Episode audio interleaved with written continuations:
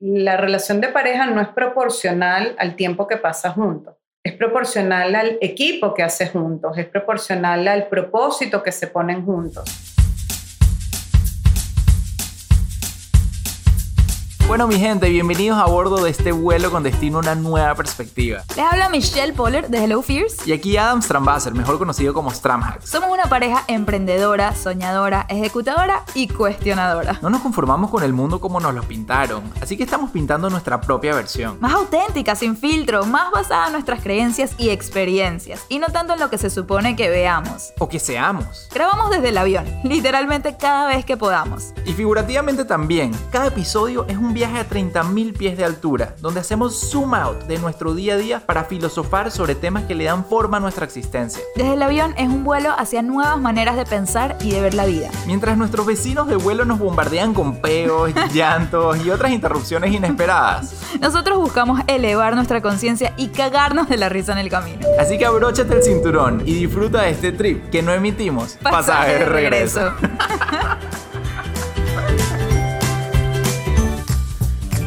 Y bienvenidos a este nuevo episodio 54, tipo Studio 54. No es nuestra época para nada, pero eso no fue sé lo ni que me qué recordó. coño hablas? ¿Qué es esa vaina? Nuestra invitada seguro sí sabe de qué coño hablo, pero en fin, episodio 54. Y hoy tenemos una tripulante muy especial acompañándonos. Sí, hoy, hoy viajamos a Perú. O sea, este desde el avión no es en el sofá, es en Perú. Y ese fue de hecho nuestro último viaje así meaningful que hicimos. Fue a Perú a finales del año pasado, del 2019. Así que es nuestro recuerdo prepandemia más espectacular que tenemos. Y hoy tenemos la oportunidad de volver a Perú, a Machu Picchu, a Cusco, a toda Wow. la gastronomía peruana espectacular. Pero hoy no vamos a estar hablando Yo ni de Machu Picchu ni de gastronomía. Vamos a estar hablando de algo más profundo. Yo vuelvo a Perú seguido, cada vez que medito, cada vez que quiero como trasladarme a un lugar en mi mente que me traiga como paz. Yo vuelvo a Aguascalientes. ¿no? ¿No? ¿Cómo se llama? Ajá, ¿Sí? ¿cómo se llamaba? Se llamaba Eh, sí, ¿no? Urubamba. Ajá. Cierto, Valle Sagrado. A Valle Sagrado. Valle Sagrado, ahí era. Sí, no Valle sé, me Sagrado. trae tanta paz. No sé si les pasa que ustedes van a su último viaje así, no sé, antes de la cuarentena o lo que sea. Bueno, yo llevo meses volviendo para allá. Pero bueno, hoy es un día demasiado especial porque hoy es nuestro aniversario. Y yo sé que están diciendo que, brother, no acaban de cumplir años, no entiendo. Ya hablamos de su aniversario. Cumplieron nueve años en octubre, no se olviden. Pero yo particularmente sigo celebrando los aniversarios de novios. Ya me entienden porque es tan jodida mi vida. O sea, es back to back. Es aniversario de boda al mes aniversario de novio. Ajá. y a los- al poco tiempo, hace unos años, era San Valentín y Black Friday y no sé qué cosa. Y San Martin Luther. King, el Día del Veterano. Thanksgiving, todo, Todo se se celebra en esta casa. No, pero sí, y yo celebro nuestro aniversario de novios, me parece, no sé, todavía no defino cuál es más importante. Creo que el, no sé, no, La no. otra no, vez no, lo hablamos y yo no me acuerdo a qué conclusión había No sé cuál es yo. la conclusión, yo sigo sin saber. Pero el de novios, ah, coño, determina la cantidad de años que tenemos A juntos. mí creo que me importa más ese. El de novios. Sí. ¿Ves? 27 de noviembre es nuestro aniversario. Empezamos a Saquen salir. la cuenta. Ajá, empezamos no, a no salir. empezamos a salir. Adam me pidió el empate formalmente, ¿ok? Un 27 de noviembre. No es la clave de nuestro Wi-Fi. No lo intenten. no lo intenten. Michelle, qué desastre, ¿verdad? Ok. Bueno, entonces, sí, hoy cumplimos, si empezamos en el 2005, adivinen cuántos años cumplimos hoy. Saquen la cuenta. Ajá, 2005, 2020. ¡Ah! 15 años, década y media juntos. No solamente es un número importante porque sí, pero es porque aparte nuestro número de la suerte es el 15. Y esto no lo inventé, es en serio. Mi email de chiquita, no se los voy a decir, pero tenía un 15. Dilo, Michelle, ¿cómo no lo vas a decir? No. Ok, ya. yo lo digo. La Cifri 15. Ese era el email de chiquita de Michelle. Para los que no son venezolanos, la Cifri que es como la Como coqueta. fresa, ajá. La fresita, la coqueta. La Cifri 15 era el de Michelle. El mío era mi apellido 15, Ajá. ¿verdad? El Yahoo, después lo cambié. Pero todo mi uniforme de béisbol siempre es el número 15. Todos mis uniformes de béisbol han sido número 15. Imagínense, desde chiquiticos. chiquitico. O sea, eso es creo que la única cosa que tenemos en común. Bueno, aparte que somos venezolanos y otras cosas, pero La el única número cosa que tenemos en el común. que elegimos Eh, nosotros. A nivel de numerología, definitivamente es algo muy importante que tenemos. Exacto, es que ustedes saben que no tenemos muchas cosas. Así que estamos cumpliendo 15 años de aquella vez que nos le dije casamos a Michelle, un 15, nos te pido el 15. empate. Te pido el empate, no, quieres ser mi novia. Eso. Ajá. Entonces, para celebrar este aniversario, queremos Y hacer un estábamos sentados en episodio. un sofá aparte, disculpa ¿Qué que tiene te que ver? Ah, que nos Aquella vez empatamos en te- un sofá. Sí, que te dije que Ok. hacer- estábamos sentados en tu sofá. Es que me acordé, sentí Ah. que me trasladé, porque estamos ahorita en una posición muy parecida, sentados en el sofá, solamente que ahorita tú cargas un bebé y antes éramos Ajá. nosotros unos bebés. Exactamente, éramos los bebés. Pero entonces, porque queremos celebrar este aniversario con ustedes, un aniversario tan importante para nosotros, decidimos hacer un episodio importante y especial. Y entonces vamos a hablar de un tema de pareja, obviamente, pero queríamos abarcarlo no solamente nosotros como están acostumbrados a escucharnos, sino traernos una especialista del tema de pareja, porque ya va. ¿Qué pasa en los próximos 15 años en esta vaina de Michelle y Adam, no? Uh. O sea, ¿qué nos espera? Estamos a tres meses en este momento de darle la bienvenida a este nuevo ser humano que, si Dios quiere, va a ser parte de nuestra vida, de nuestra casa, de nuestra familia. Y bueno, estamos cargados, obviamente, de incertidumbre, de miedos, de mucha también felicidad y esperanza y cosas espectaculares, pero no quita que nos preguntamos qué va a ser de nosotros los próximos 15 años. Qué importante dices eso, ¿qué va a ser de nosotros? ¿Qué va a ser de Michelle y Adam? No qué va a ser de nuestra familia, no qué va a ser de nuestro bebé, qué va a ser de Michelle y Adam en los próximos 15 años. Sí, de esta pareja. Y de eso se trata el episodio de hoy. Aparte que tenemos una invitada que teníamos meses esperando. ¿Sabes como cuando estás esperando así? Lo bueno se hace esperar, lo bueno se hace esperar. Había una propaganda de... ¿De qué era? ¿De ketchup? ¿O de Heinz? Ah, de ketchup. Que le dabas y le dabas al ketchup y no salía porque tardaba en llegar el bendito ketchup. Tardaba en llegar nuestra querida invitada de hoy. Y qué mejor momento que para hablar de este tema tan importante en nuestro aniversario número 15. Bueno, Así que bueno, hoy ¿qué le damos la bienvenida a Daniela Sichel. Daniela es mi terapeuta. Me han preguntado 100 veces, ¿quién es tu terapeuta? Daniela, ya la van a escuchar. Quizás ya la han escuchado, la entrevistó Erika de la Vega, salió en un montón de, de podcasts y entrevistas y no sé qué. Y por fin ya es nuestro turno, es que estábamos buscando el mejor, mejor momento. ¿Y qué mejor momento que este aniversario para tener esta conversación? Y bueno, los que llevan oyendo el podcast tiempo ya saben la cantidad de veces que la hemos nombrado, no solamente en el podcast, pero en mis posts, en los newsletters y el que se leyó el libro Hello Fears, Hello, en el libro Hello Fears. Daniela aparte me ayudó muchísimo con la escritura de este libro, me iba revisando los capítulos, me iba dejando notas que iban sacando nuevas ideas que profundizaban mucho más y bueno, ahí la nombro varias veces en el libro, así que Daniela, bienvenida a nuestro podcast. El placer es mío de estar en este avión con ustedes, transportándome, creo que más allá de, de Miami, a toda la ruta de vida que han tenido y que van a seguir teniendo, como pareja, como individuos y ahorita como la superfamilia. Así que el honor es mío, de verdad. Mil gracias por tenerme acá. Feliz de estar con ustedes. No, no, lo máximo. Y la pregunta que nosotros tenemos en mente, que queremos responder contigo a lo largo de este episodio es, ¿qué pasa con la pareja una vez llegan los niños? No es qué pasa, pero es cómo conservar la pareja. Porque ¿qué pasa? Bueno, depende de cada familia lo que pasa y cómo lo llevan, pero lo que todos queremos saber aquí es cómo conservar la pareja una vez llegan los niños a el picture. Me encanta la pregunta, es súper compleja o súper sencilla, como la queramos ver. Uh, Los hijos son la plastilina entre un hombre y una mujer de por vida. El lazo matrimonial y el matrimonio se puede romper, uno puede ir legalmente a un abogado y puede romper el matrimonio, pero el hijo es hijo y va a ser siempre hijo. Y eso cambia la relación en muchísimos sentidos, porque ya es un compromiso que trasciende la individualidad de cada uno de ustedes y trasciende el querer mantenerse unidos por ustedes estar juntos como pareja. Entonces, definitivamente, cuando uno toma la decisión de ser padre, es tomar la decisión de estar unido a esta otra persona para siempre. No necesariamente como pareja, pero como padre de este nuevo ser humano, de este baby boy que va a traer Michelle al mundo. Gracias a Adam, porque no lo hacemos solos.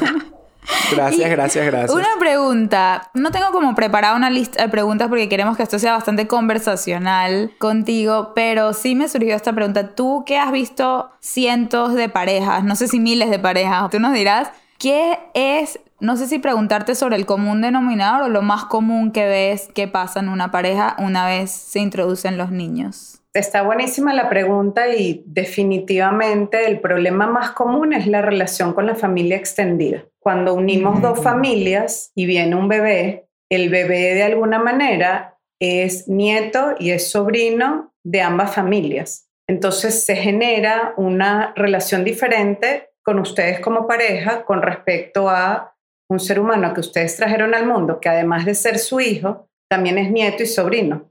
Entonces hay una relación diferente. Así ustedes ahorita que son pareja, sus familias les pueden respetar ciertos límites con ustedes porque es con ustedes, pero cuando venga el bebé se sienten de alguna manera un poco empoderados o como es mi nieto, es mi sobrino, yo quiero para mi nieto, yo quiero para mi sobrino y primero es el hijo de ustedes. Y trazar esos límites. Sí, esos límites o ese manual de cómo ustedes quieren criar a este hijo, con qué valores, qué cosas van a aceptar, que esta persona nueva en este mundo tenga acceso a, es difícil porque es imposible estar de acuerdo con todo el mundo. Entonces, el colocar estos límites de una manera que ustedes dos estén de acuerdo y que a los demás alrededor no necesariamente les sea fácil, es un reto y suele ser un reto mayor cuando alguno de los padres es hijo único es un reto mayor cuando el nieto es el primer nieto de la familia.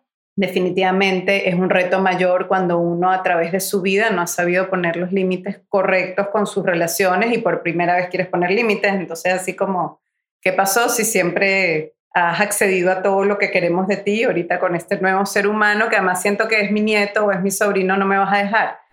Y eso no solo trae problemas con la familia extendida, sino entre la pareja como tal. Sí, porque es muy difícil estar de acuerdo en cómo manejarlo. Estar de acuerdo, me imagino que cada componente de la pareja también tiende a agarrar lados con su propia familia o a no querer esa parte de lidiar con lo incómodo que es lidiar cada quien con su familia y todo eso. Es como que se crea una nueva dinámica familiar más allá de lo que normalmente uno está acostumbrado. Y yo quería justamente rescatar esto que estamos hablando porque yo quería hacer una pregunta al principio, que es que qué importante es eso de que cuando uno está empezando a salir con alguien, muchas veces uno dice, bueno, no solamente te fijen con quién estás saliendo, sino también a qué familia pertenece. Como que dicen, eh, no te casas con la persona, te casas, con la familia. Con la familia, con los suegros, con los hermanos, con todo eso. cierto es eso. Y claro, al principio uno no lo ve ni le para tanto porque no estás en el tema de los hijos, pero ahorita que justamente cuando le preguntamos a Daniela que cuál es una de las cosas más comunes que sucede, y es el tema de la familia extendida, ahí te das cuenta como al uno empezar a salir con alguien, no sé, pienso yo, debería o no debería tomar en consideración esas cosas, debería ser uno de esos factores a considerar al momento de salir con alguien, no solamente si te parece simpática, bonita, o si fuma, o si rumbea, o si no, pero también, oye, cómo es la dinámica con la familia, si nos entenderíamos bien con la suegra. Y otro componente aquí que quisiera agregar es el de Pregunto yo, Daniela, si ayuda también a esas personas que han transcurrido más tiempo de noviazgo o de no tener hijos, estar juntos sin hijos, porque han de repente como que ya aprendido a comunicarse mejor o han aprendido a lidiar mejor con esa familia extendida. Aunque es verdad que llega un hijo y, desestabiliza un poco las cosas, pero yo siento que yo me llevo con tus padres muy distinto como me llevaba al principio, que obviamente uno no se entiende igual y eso, y hoy en día es como ya mucho más engranado, pues. Sabes que me encanta que toques ese tema, porque ustedes dos son personas que además de una manera muy abierta en redes, habla de cómo trabajan sus relaciones. Y realmente, para todos los que nos escuchan, no hay relación que no se pueda transformar. No importa si elegiste una pareja que te llena y te hace súper feliz su pareja y la familia no te llevas, tú tienes el poder de cambiar esa relación con esa familia. Porque cuando uno como ser humano y como persona individual se relaciona diferente a la otra persona y cambia su manera de relacionarse, esa relación cambia. Así no hay manera que esa persona se siga relacionando igual si tú cambiaste, porque tú ya no eres la misma persona. Entonces, es bueno saber que tenemos el poder de cambiar las relaciones, de poner límites diferentes y que en cada etapa de esta aventura nueva en la que se avecinan de ser padres, ustedes también van a cambiar su manera de relacionarse con sus padres, entre ustedes y con sus amistades y con sus hermanos y etcétera porque cuando uno pasa a ser padre, uno empieza a relacionarse con sus padres con una mirada muy diferente, porque, wow, así, todo lo que pasaste por mí, ¿no? O mira todo lo que yo estoy haciendo y siento que tú no hiciste nada de esto. Así pueden venir las dos cosas. O puede venir un lugar de agradecimiento enorme, o puede venir un lugar de culpabilizar al padre por ciertas cosas de uno. Pueden venir lealtades con por ejemplo, pasa mucho lealtad del el hombre con su mamá por ver a su esposa lo que está pasando cuando da luz y pensar que tú como hombre hiciste pasar a tu mamá eso y empiezan a, a surgir una serie de sentimientos que son nuevos para ustedes dos y son nuevos también para sus padres porque no los conocen a ustedes como padres. Entonces es un redescubrimiento para todos de una etapa nueva. Pero esta etapa va evolucionando, porque ustedes, así Michelle, tú estás convirtiendo a tus padres abuelos. Y wow, así es una etapa de la vida que todos esperamos llegar y que es hermosa y llena de magia, y tus padres lo han esperado por años. Mm, sí, y que ellos tienen sus expectativas con respecto a mí y a este nieto y a obviamente y yo tengo mis expectativas también, que lo he escuchado mucho en gente cercana que dice, bueno, me hubiese gustado que mi mamá sea más involucrada, me hubiese gustado que mi mamá, no sé qué, o estoy sorprendida con cómo mi mamá se está llevando este rol de abuela, no me la esperaba, no me la imaginaba así, o sea, hay ciertas expectativas porque somos humanos y es imposible deshacernos de todo tipo de expectativas. Por ejemplo, con la familia de Adam, ya yo sé qué esperar porque es lo que he visto, ellos ya ahí llevan ¿Cuántos nietos? Solo con tus hermanos hay cinco nietos. O sea, este es el sexto. No es una sorpresa. Ya yo sé qué esperar, pero con respecto a mi familia, no tengo ni idea cómo va a ser esa relación. Pero fíjate un detalle, ya sabes qué esperar, pero ese qué esperar te pone en una posición para bien y para mal, porque entonces si no se te da lo mismo, vas a sentir que porque no se te da dando lo mismo o no quieres que te den lo mismo, y estás a la defensiva para que no te den lo mismo. Claro. Lo importante es que hay maneras de acomodarse y hay maneras de acoplarse a esto.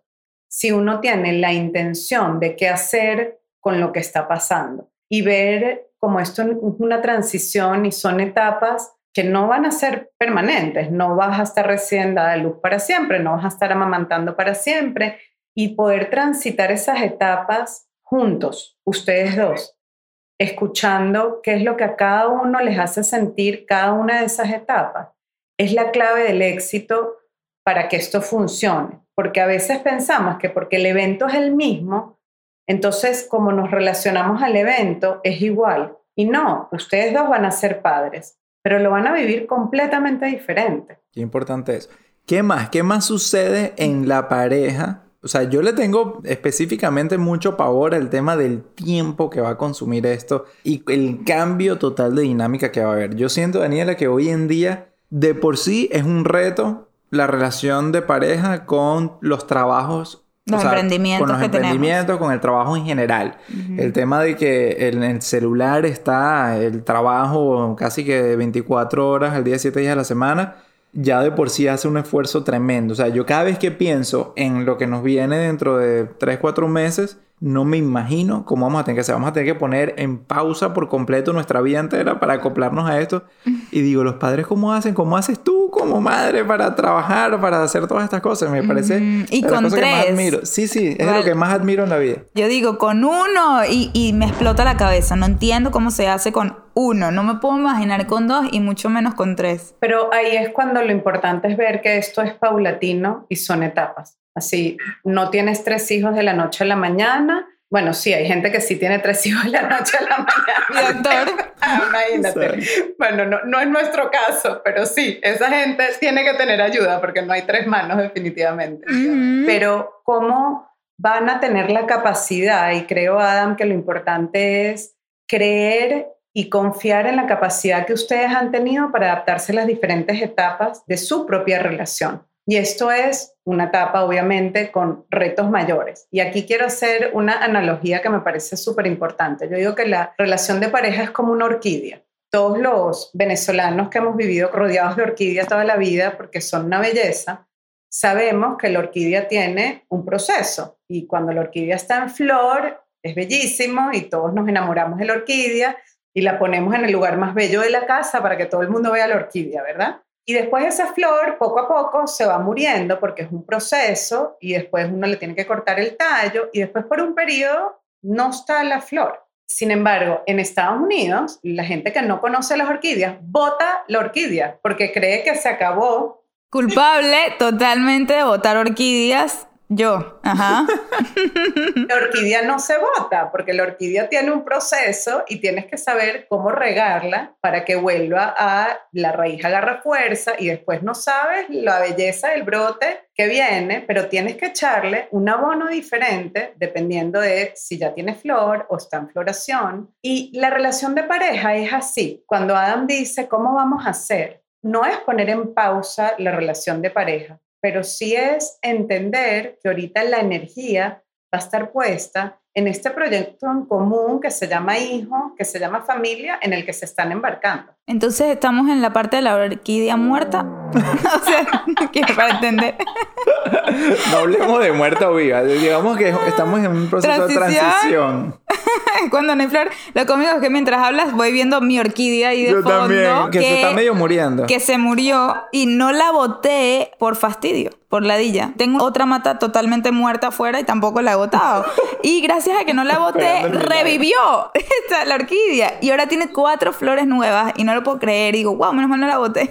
Bueno, piensa en la relación así. No es que la relación se muera, es que la relación está en un proyecto diferente, en donde tal vez no está en su momento, donde la flor y de lo que te enamoraste y lo que más los unió está, pero el potencial de que esa flor salga es cada vez más bonita, porque la orquídea va agarrando fuerza y madurez con el tiempo, y cada vez que florece es más bella y tiene más brotes. Entonces, metafóricamente, si pensamos que cuando los niños están pequeños, sí, hay menos tiempo para la individualidad de la pareja, hay menos tiempo para viajes de pareja. Tenemos que obligadamente buscar ese tiempo para seguir comunicándonos. Pero esa comunicación también va a cambiar porque también tiene que ser en base a ese nuevo proyecto. Y ustedes han hecho ya proyectos juntos. Así, Hello Fears es su primer bebé, el libro es el segundo y Baby Boy es el tercero. Y desde el avión, y desde el avión creo que es el más fuerte porque es el que realmente tiene el nombre de los dos. Por eso nos demora cinco horas a veces, y no estoy exagerando, empezar a grabar un episodio. Porque yo lo hago perfecto, a mi medida, a mi gusto, y cuando se lo leo a me dice, mm, no. No estoy de acuerdo, y no podemos empezar a grabar algo que es de los dos si los dos no estamos en la misma página. Entonces me dice todo porque no está de acuerdo, lo trabajamos, lo hablamos, llevamos al fondo de la cosa, lo reescribimos y empezamos a grabar y ahí es cuando le va bien a ese episodio, porque tiene esa mezcla. Bueno, lo importante es que tenemos la paciencia, la comunicación y el entendimiento de darnos a nosotros nuestro espacio. Eso es lo chévere que me parece. Y fíjense qué importante esto.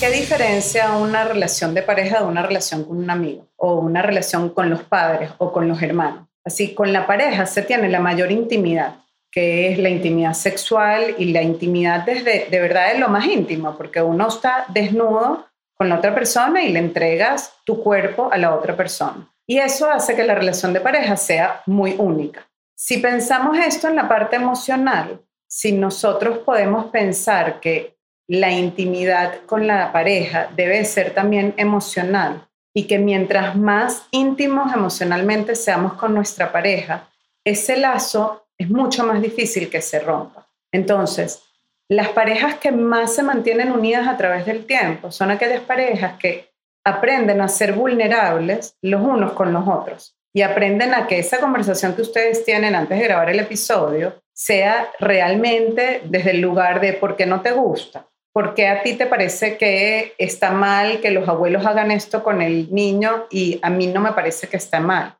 ¿Por qué tú consideras que ser nómada está bien o está mal? ¿Por qué a ti eso te hace sentir incómodo o te hace sentir seguro? Entonces, cuando uno puede tener esas conversaciones realmente desde un entendimiento de la historia de tu pareja, las debilidades, las fortalezas y sus vulnerabilidades, hay una intimidad emocional tan grande que no hay manera de romper esa relación. No importa si tienes trillizos y estás seis meses sin hablarte, solamente te ves con los ojos y sabes que estás agotado y ya te sientes apoyado por tu pareja, porque hay un entendimiento que trasciende lo que está ocurriendo en ese momento. Entonces, la importancia del tiempo que pasen juntos, más allá del tiempo, es también la calidad de tiempo. Es en ese tiempo que vamos a estar juntos, vamos a estar hablando de qué significa para mí ser padre, qué significa para mí ser madre, cómo esto está afectando mi individualidad, mi relación con mi mamá, con mi vecina, con mis amigos. Si ustedes llegan a profundizar, como lo hacen en, desde el avión, con respecto a lo que significa esto de verdad, el tiempo, la cantidad de tiempo, obviamente es importante, pero la calidad es mucho más importante, porque eso es lo que hace un loco entre las parejas, así cuando somos capaces de desnudarnos emocionalmente con nuestras parejas y que nuestra pareja vea nuestras cicatrices y sepa la historia de cada cicatriz y en vez de juzgar porque te ves feo, te ves bonita, entienda de dónde estás ese día feliz o triste, porque conoce por qué ese día a ti te afecta o no te afecta.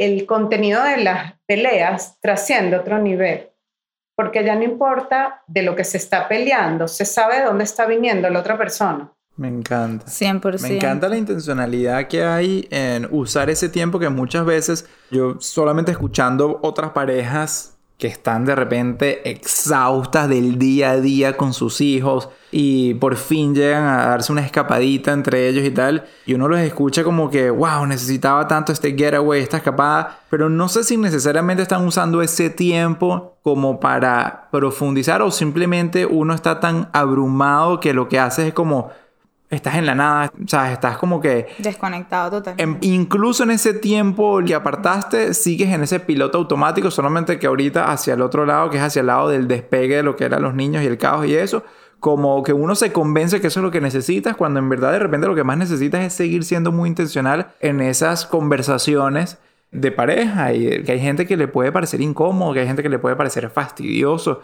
pero yo según lo que estoy escuchando aquí, lo que vemos como que primera oportunidad de crecimiento para los futuros padres y los padres actuales es, oye, ser intencional en profundizar en esas conversaciones de pareja y no dejar que el tiempo de, digamos, libre sin hijos se vaya también en piloto automático por ahí de descanso únicamente, ¿no? Porque vivir esa incomodidad es lo único que nos hace a nosotros mismos también crecer. Y creo que esto es súper importante.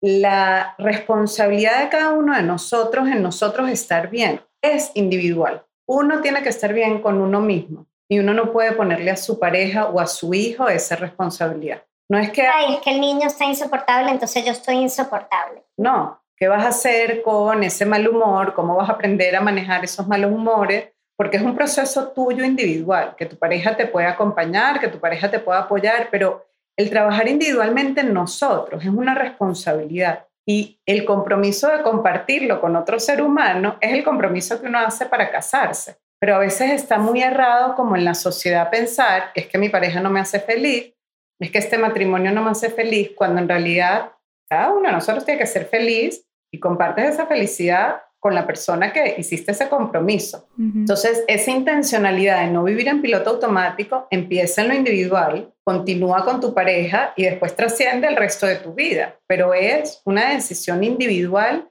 no vivir en ese piloto automático. Y miles de personas, viven para siempre así y viven, crecen, nacen, se reproducen y se mueren y vivieron en piloto automático y ellos se consideran que fueron felices y, y de verdad a esa gente le funciona. Lo que creo que es importante es cuando nos deja de funcionar, ¿qué hacemos?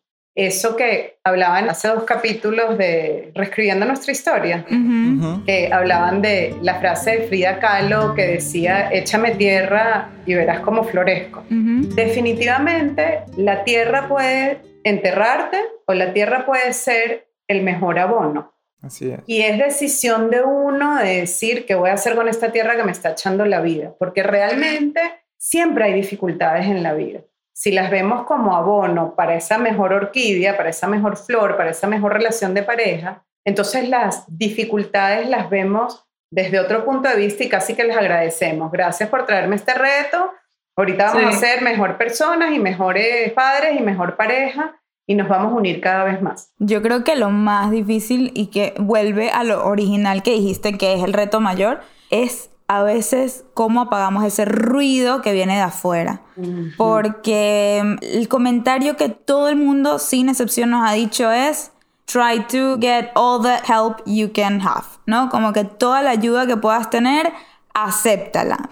Y que veo que no somos los únicos que pensamos así, que uno se cree todopoderoso, tú y tu pareja podemos contra todo, vamos a hacerlo solos y de repente te das cuenta que no, que sí necesitas esa ayuda. Nosotros no hemos llegado a esa etapa, entonces no podemos decir esto. Es lo que me han dicho y mucha gente me lo dice, no, yo pensaba que iba a estar buenísimo, yo y mi pareja, y queríamos hacerlo solos en el camino de la clínica a la casa, volamos a nuestras dos mamás para que vengan a ayudarnos porque what the fuck, ¿sabes? Tipo, así, inicialmente yo pensaba así, yo decía, yo voy a hacer esto en Nueva York, a mí yo podemos, no sé qué, y tanto escuché eso que dije, bueno, ya va, y mi trabajo es speaker, tengo que viajar, vamos donde está la familia y vamos a protegernos, ¿sabes? Como podamos, pero es, es una incógnita que tengo en este momento y digo, wow, desde que nace yo quiero o creo que quiero esa ayuda de tener a mi mamá dentro en la casa, a mi suegra en la casa, ayudándonos a bañar, a cambiar, a dormir, a todo lo que nunca hemos hecho en nuestras vidas con este bebé.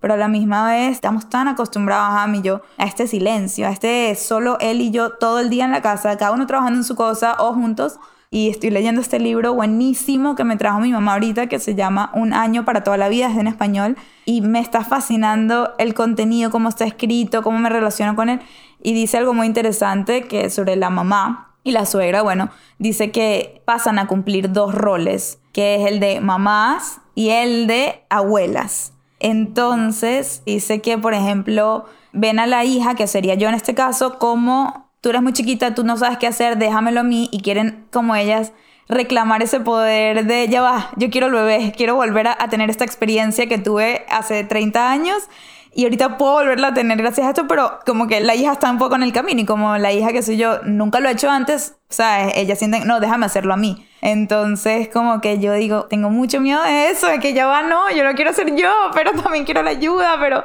no sé, no sé, para mí es eso, es como el reto mayor. Te comento algo, mi hija mayor tiene 18 años, la siguiente 16 y el otro 13. Y por primera vez me quedé sola en siete meses de pandemia el otro día, no me acuerdo ni cuándo, creo que el sábado, y me emocioné, estoy sola, sola, así, finalmente estoy sola. Así, no importan los años que pase, esto es un proceso en el que va a ser rico estar acompañada y también uno va a extrañar su tiempo sola. Y creo que el ustedes ir midiendo qué ayuda te funciona y qué ayuda no te funciona, y reconocer que es no el piloto automático, Adam, no dejar, bueno, es que ya están aquí, entonces nada, esto es un mes y que sea como sea, sino no, no, no, no, ya va. ¿Esto sirve o no sirve? Por ejemplo, Michelle, si hay un aprendizaje súper grande de las mamás, es saber cómo funcionamos trasnochadas o no trasnochadas.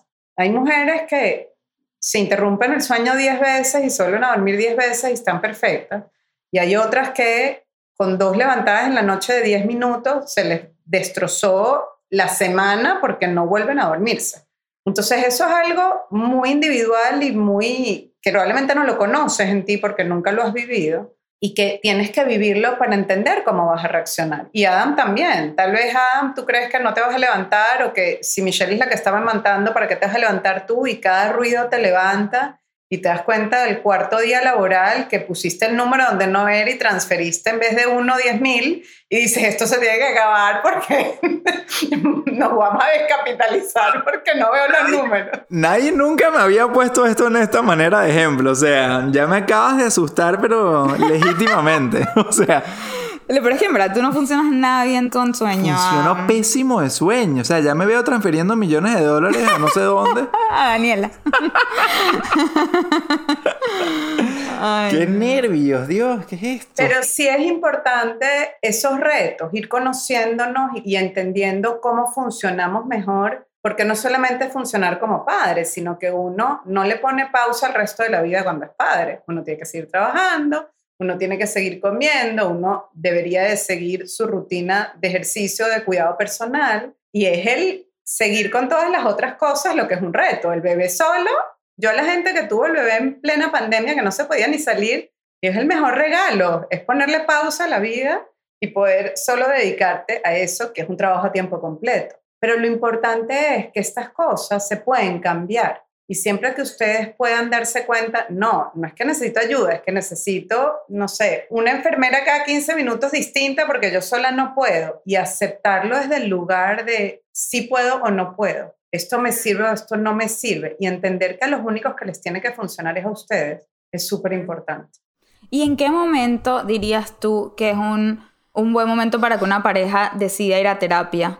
Terapia de pareja me refiero. Como que digan esto es normal, está bien esto, al punto que digas, ya esto creo que no es normal, nos está afectando y puede ser irreversible, o sea, ¿en qué momento sugerirías que ya la gente sí considere buscar ayuda? Cuando son más los días malos que los días buenos, cuando se dan cuenta que solos no están llegando a ninguna parte y que los días malos están acaparando la relación y se está transformando todo en malo, es importante no permitir que eso trascienda.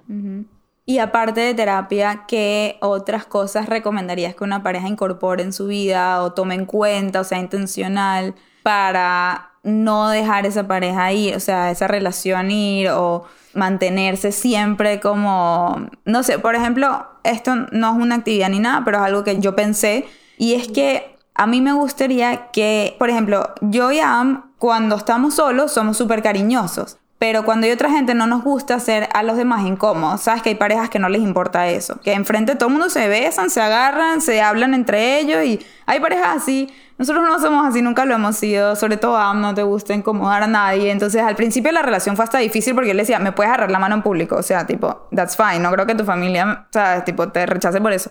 Ni tus amigos, va a estar todo bien. O sea, fue un proceso y, y ahora tenemos este balance donde sí, no somos los más cariñosos en público, pero bueno, cuando estamos solos sí somos súper cariñosos. Y yo sí le dije a Adam, como algo que quiero es que no quiero que este bebé se sienta como que si hay alguien más en nuestra casa, entonces no somos cariñosos para no incomodar al niño. O sea, yo sí quiero continuar siendo como somos en nuestra intimidad con el bebé y con el niño. O sea, una vez crezca, yo quiero que él vea una pareja amorosa, realmente compenetrada en su casa creciendo, que tenga ese ejemplo y que no sea algo que nos intimide o nos dé vergüenza o pena ser como amoroso entre nosotros porque está el niño. Me encanta, me parece súper importante eso, así nada mejor que el ejemplo del amor a los hijos y de la naturalidad de una relación de pareja de la naturalidad de la desnudez. Así es increíble como hay muchísimas personas que sus hijos nunca los han visto desnudos. Y uno dice, pero ya no te bañaste con tu hijo. No, jamás.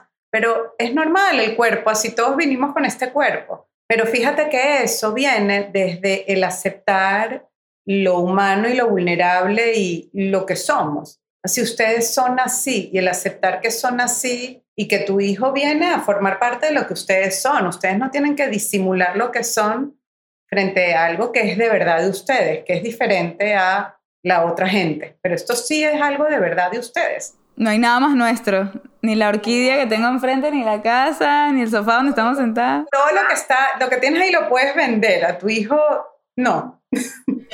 yo, yo creo que alguien lo compré, no mentira.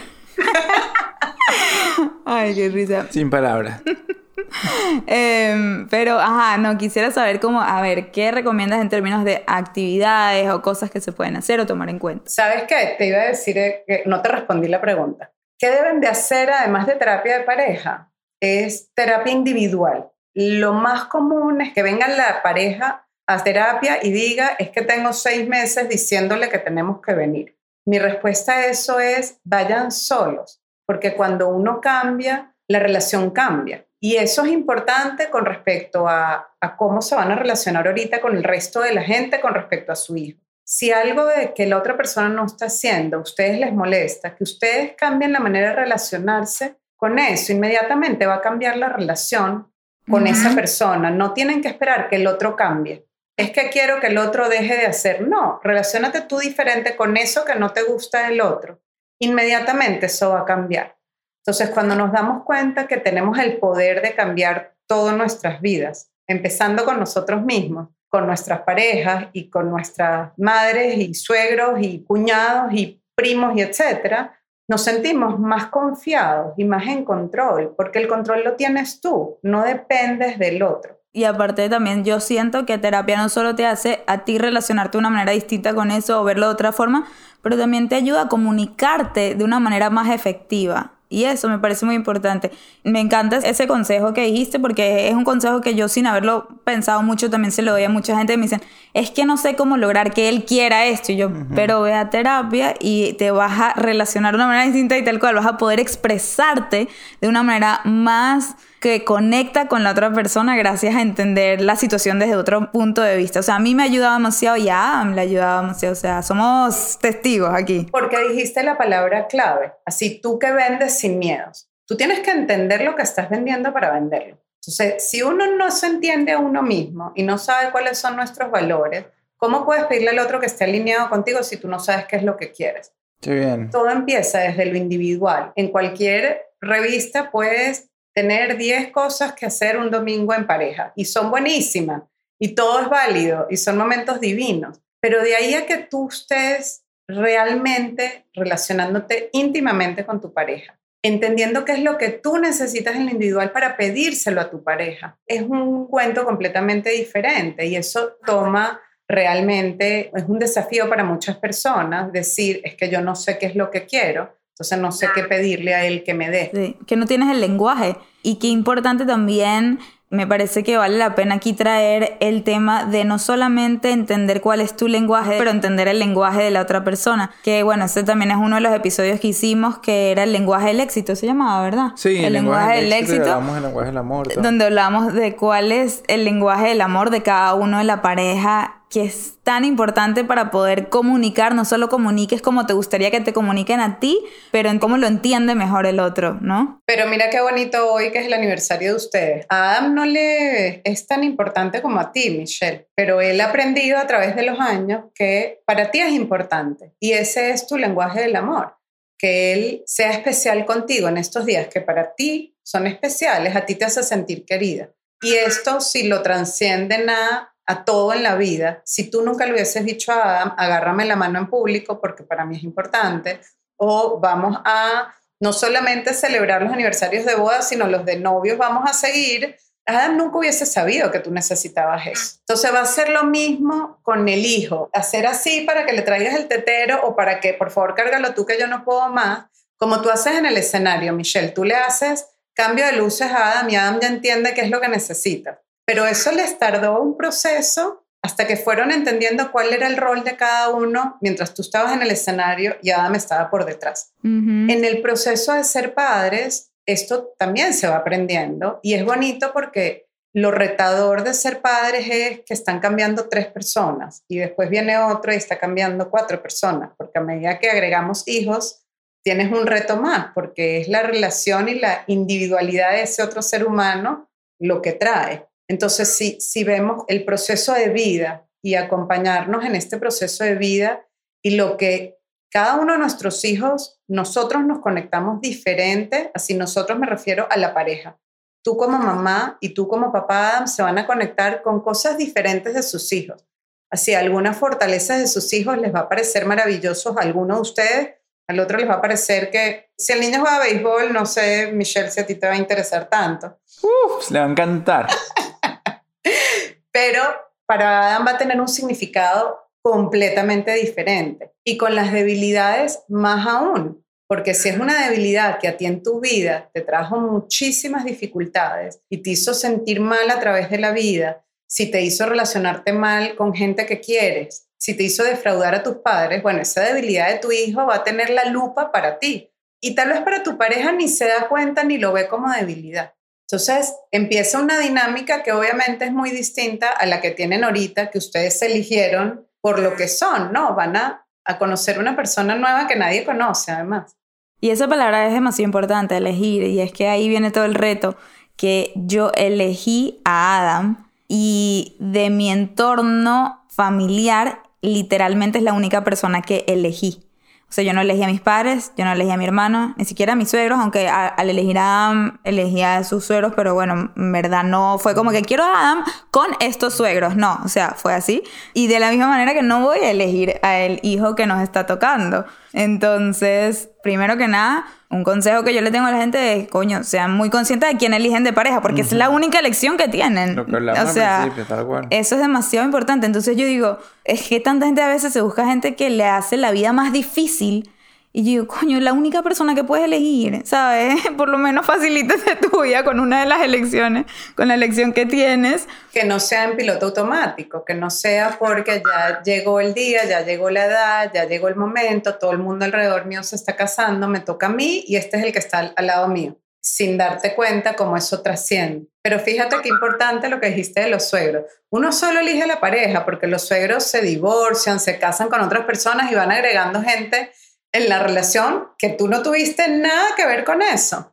Entonces, eso de que elegiste a los suegros, no, uno conoce a su pareja y en ese momento la familia cercana está con cierta gente, pero eso también puede cambiar a través de la vida y cambia. 100%. Quiero hacer una pregunta un poco profunda de otro tema totalmente distinto, pero que es otra de las cosas que a mí me viene como rondando la cabeza, no sé si sería miedo o preocupación poder hacerse ante esto, que es que es posible, o tú has visto en parejas, Daniela, que las personas se enamoren tanto de sus hijos y la cotidianidad de atender y amar y querer y darle todo a sus hijos y esa cotidianidad de no ser intencional y llevar más en piloto automático la relación de pareja, que ese amor hacia los hijos casi que seque el amor hacia la pareja, que uno encuentre ese confort. Ah, bueno, yo encontré demasiado amor en lo de los hijos y de repente no necesita, dejas de necesitar, incluso dejas de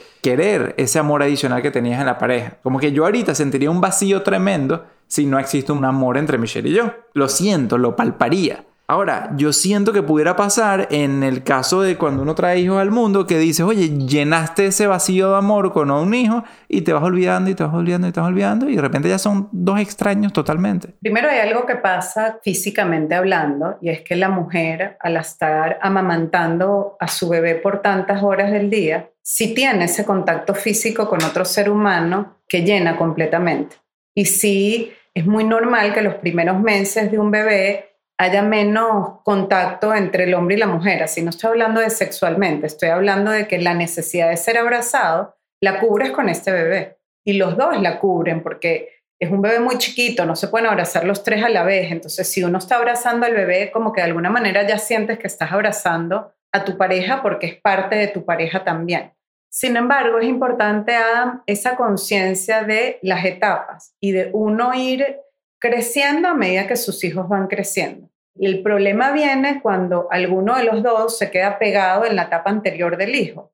Así, la ansiedad de separación de los bebés en los colegios, para mí es mucho más ansiedad de las mamás que de los bebés. Es mucho más, wow, lo voy a dejar y ahorita qué voy a hacer. Ah, ¿Qué vas a hacer? Vas a hacer lo mismo que vienes haciendo los últimos veintitantos, treinta y tantos años cuando esta persona no existía. Pero se crea una simbiosis muy grande entre el bebé y los padres y es difícil ese tiempo sin el hijo, es difícil llenar esos espacios porque eso que ahorita escuchas como silencio, Michelle que estás acostumbrada, después se escucha hasta como un vacío de qué pasó, no hay nadie llorando, no hay ruido, ¿dónde está el bebé? Así, sí queda un hueco, porque todo donde hubo algo, si lo sacas, queda un hueco. Y lo importante es qué hacer con esos huecos que van dejando los hijos, porque a medida que ellos van creciendo, van dejando huecos porque llenan espacios en la vida de uno de amor, de atención, de tiempo, de dinero, de todo que uno comparte con sus hijos.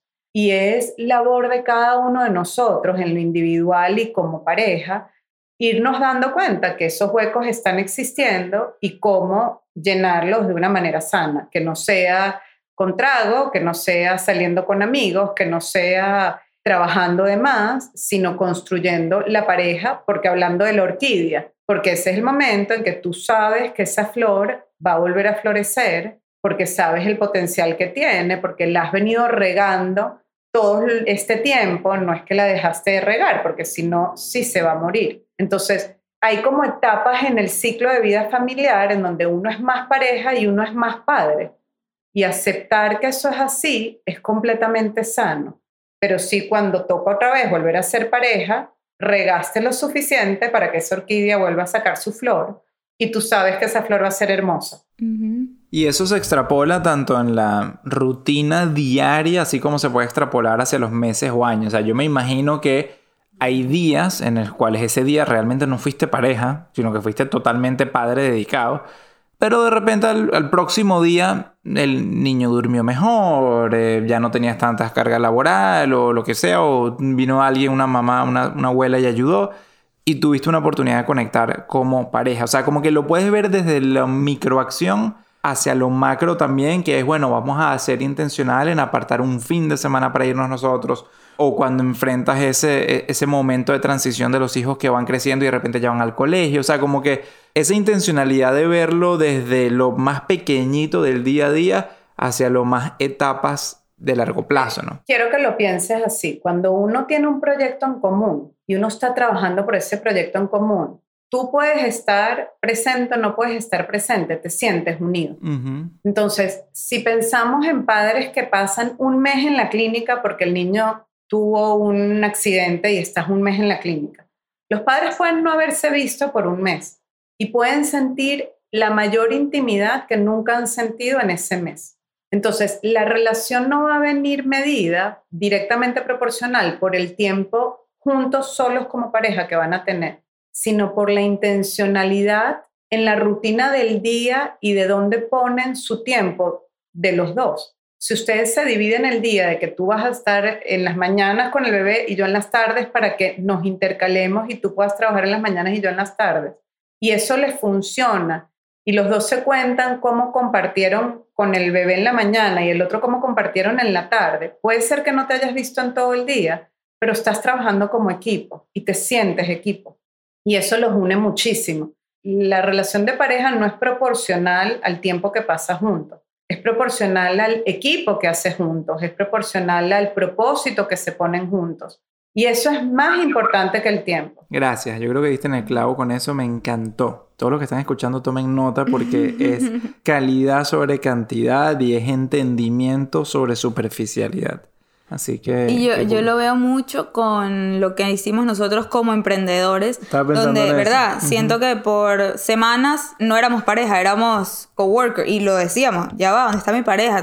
¿No sientes que estamos como que siendo demasiado socios en este momento? O sea, y eso que estamos pasando las 24 horas del día juntos, solos, ¿no? Porque nos montamos en el avión, nos bajamos, nos buscan, nos llevan, hablo, nos vamos, cenamos todo el día, pero no, no hay momento de, realmente de pareja, pero pueden pasar semanas así y después decimos, ya va, hay que recuperar la pareja y somos intencionales y la recuperamos, nunca dejamos que termine de irse porque nosotros, y esto lo hemos dicho en varios episodios, nosotros realmente priorizamos la pareja. O sea, para mí, y esto lo dije la primera vez que empezamos a trabajar juntos, si esto va a afectarnos como pareja, vamos a dejar de trabajar juntos. O sea, yo prefiero 100% mantenernos como pareja que desarrollar cualquier negocio o cualquier otra cosa. Y siento que eso es lo que hace que retomemos esa esencia y eso es lo que me da confianza también con este niño que viene y es algo que Adam siempre me lo ha dicho, o sea, me lo ha dicho seguido, me dice, gracias a ti seguimos juntos. Yo hay veces que tiraría la toalla, pero se nota como tu compromiso que no matter what, no importan los días malos o la cantidad de días malos o lo que, ¿sabes? Siempre vas a querer recuperar eso y, y hacer lo que sea porque volvamos a ser nosotros. Y piensen en el ejemplo de los amigos, nosotros que somos emigrantes y que tenemos amigos en todo el mundo. Esas amistades verdaderas, con dos llamadas al año, no se necesita más. Es tu amigo del alma y te conoce porque le has llorado, porque has reído, porque has estado en las buenas, porque has estado en las malas y no necesitas verlo todos los días. Esa gente con la que uno se quiebre cuando le atiende el teléfono. ¿Sabes eso? Cuando uno está pasando por un mal momento y te llama esa persona y dices, es que sé que atiendo y, hasta ahí llegó mi día, me voy a quebrar con esa persona. Esa es con la gente que uno tiene intimidad emocional. Esa es con la gente que uno no tiene que estar todo el día para realmente estar unido. Entonces, si lo ves así, porque como emigrantes lo hemos vivido mil veces, te das cuenta que por cuánto tiempo uno no estuvo alejado de sus padres y la relación está. Ni hablar, ahorita que pasamos desde enero sin ver a mis papás y los acabo de ver por suerte que pudieron venir después de tanto tiempo. Y es como si los hubiese visto anteayer. Bueno, porque son mis papás, es las relaciones, no importa la distancia. Que es increíble, pero bueno, sí valoré tenerlo cerca, la verdad, aunque sea unos días. Y que a pesar de ser tus padres, tú has trabajado esa relación. Las relaciones, sí, uno puede ser pareja, uno puede ser hijo, y también eso es importante. Este hijo tampoco los eligió ustedes. Entre paréntesis, ¿no? Yo soy fiel creyente que los hijos nos eligen y se lo agradezco a mis hijos todas las noches y cuando escuchan esto se van a reír, pero siempre se mm. los digo que gracias por elegirme como mamá. Pero la relación que uno crea con sus hijos tiene que tener también intencionalidad. Entonces, cuando tú, Adam, veas a Michelle con una relación bonita con tu hijo y tú, Michelle, veas a Adam realmente unido a tu hijo, vas a sonreír. No importa si te dejó todo el fin de semana porque se fue con ella solo o, viceversa, se fueron a jugar béisbol y te dejaron. Cuando lleguen y estén felices, para ti eso va a ser la mayor satisfacción porque ese es tu equipo y vas a estar feliz que ese equipo esté junto. ¡Qué emoción! Gracias por dejarme tan emocionado. Me encanta, pero es demasiado verdad. Es not give it for granted. Ninguna relación de las que tenemos y mucho menos a la pareja, ser tan intencional. Y retomando el tema de terapia que dijiste antes, mucha gente, que lo que dijiste que trabaja en ti mismo primero, mucha gente usa la excusa del dinero, que dicen que no pueden pagar terapia y entonces con esa excusa pues nunca se ven, que a veces es una realidad que no pueden realmente pagar lo que cuesta una terapia y hay veces que es una excusa porque dicen, bueno, no sé si quiero un gasto adicional y no son capaces de dejar de ir a cenar para ir a, su terapia, que es tan más importante que esa cena que se iban a dar ese gusto adicional. Es más barato que divorciarte.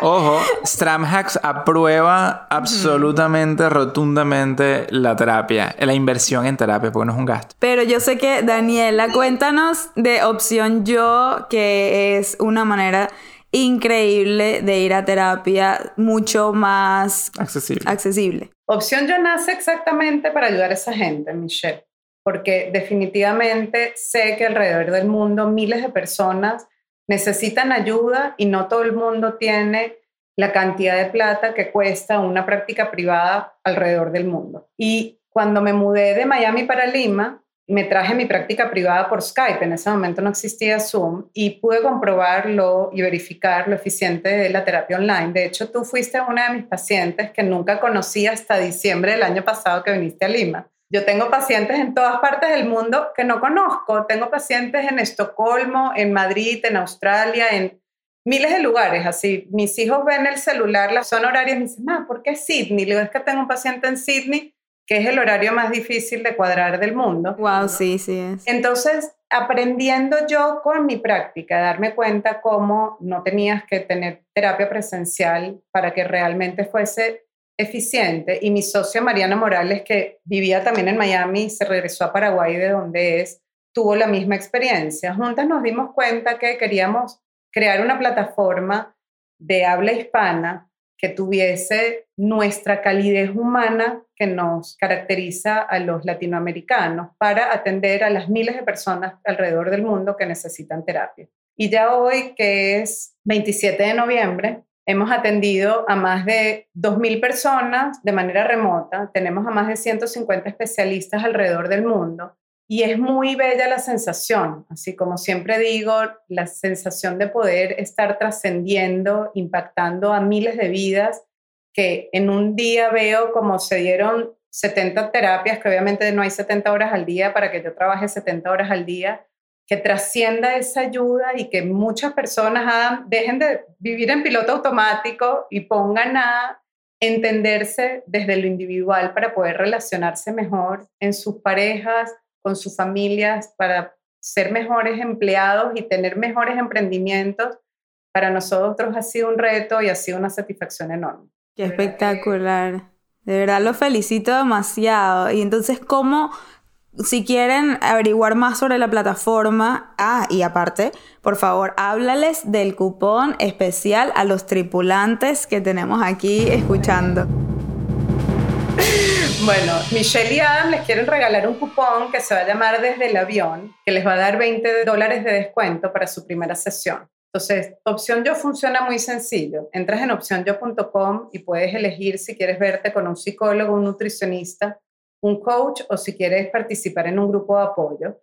Y también tenemos áreas donde le explicamos a la persona que está entrando de depresión, qué es la depresión, por qué la terapia te puede ayudar en depresión, por qué te puede ayudar en terapia de pareja, por qué te puede ayudar para mejorar tu ansiedad. Y cuando entras a la sección que quieras entrar, te va a pedir que llenes un pequeño cuestionario donde te ayudamos a macharte a conseguir el especialista ideal para ti. Y te mandamos cuatro sugerencias donde vas a poder ver la biografía de cada uno de estos especialistas, el calendario y agendar tu sesión.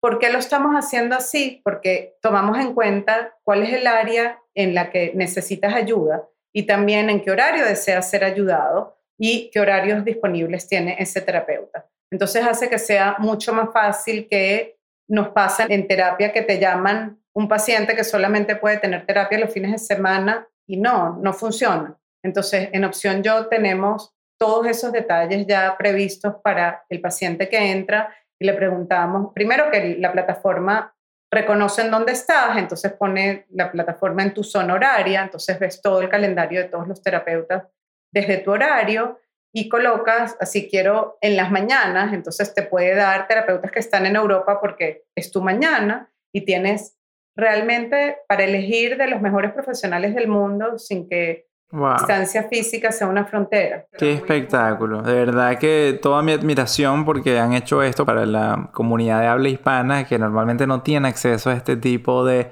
herramientas inteligentes y herramientas de conscientes y generosas para las personas que más la necesitan. Y de verdad que es espectacular. Por favor, tomen ventaja de que aparte de ya lo accesible que es, aparte de lo bien montado que está toda esta plataforma, nosotros aquí desde el avión les estamos otorgando 20 dólares para que la usen, lo inviertan en su mejor versión de ustedes, para que lo inviertan en su, en su, opción ustedes, para que lo inviertan en ustedes. De eso se trata todo esto. Así que qué belleza eso. Me encanta, porque realmente el nombre de opción yo nace de ese afán mío de que la gente entienda que todo empieza por yo, todo empieza por lo individual. Vivimos la vida culpando a las circunstancias, a los otros, y no nos damos cuenta que tenemos el poder en nuestro yo de cambiar nuestra vida y, y realmente cuando uno empieza a ver esa tierra como abono, tu relación con tus circunstancias difíciles cambian y lo ves todo como oportunidades en vez de adversidades. Y ahí está la clave de la felicidad en la vida. Es una decisión. Una decisión tal cual. Me encanta, gente. Vayan y tomen esta decisión. Y como segundo incentivo, por si acaso los 20 dólares de rebaja no fue suficiente, Daniela nos está diciendo que con cada persona que utilice el cupón desde el avión se va a estar donando 20 dólares adicional por la primera cita que tengan ustedes a una fundación venezolana. Porque opción yo además de ser una plataforma accesible donde realmente no hay fronteras ni excusas para no hacer terapia, tenemos como propósito ayudar a los más necesitados y que nadie se quede sin terapia, porque consideramos que la terapia debería de ser un derecho. Los gobiernos deberían de estarle dando terapia a sus ciudadanos. Y desgraciadamente no es algo que pasa. Los pocos seguros en el mundo que cubren terapia te cubren, bueno, crisis, porque son seis sesiones al año, diez sesiones al año, y no es suficiente. Y hoy en día, con toda esta situación mundial, más que nunca la gente está... Más que nunca. Uf, totalmente. Totalmente de acuerdo. Así que con la inversión de esto, no solamente se llevan 20 dólares para ustedes, sino estarían causando impacto en personas que más lo necesitan y que ni siquiera tienen la capacidad de acceder a esto que ya de por sí es accesible. Así que nuestro mayor agradecimiento, admiración y bueno, reconocimiento a todo el equipo Opción Yo. Daniela, gracias por acompañarnos en este podcast y por compartir lo que estás haciendo. Siempre ha sido desde que llegaste a nuestras vidas, aunque bueno, es una historia larga porque Daniela está en mi vida hace muchísimo más mm. tiempo. Nada, me tocó piano toda mi carrera de psicología. Gracias a ese pianista soy la psicóloga que soy. Para que vean, Daniela se inspiraba en mis sesiones de inspiración tocando piano y ella como gran vecina mía, mientras se fajaba a estudiar de psicología, me escuchaba y me apoyaba. Así que estás en, en mi vida hace mucho tiempo y en nuestra vida con Michelle también ha sido espectacular el cambio hacia mejor y ese es el efecto que tiene no solamente la intencionalidad de nosotros de querer buscar esa ayuda, reconocer, querer profundizar más allá de lo que nosotros solo podemos, sino el gran trabajo profesional que has hecho con nosotros. Así que... Sabes que el agradecimiento, y yo siempre se lo digo a los pacientes, los pacientes nos hacen crecer a los terapeutas todos los días y los que hacen el trabajo son los pacientes y no nosotros.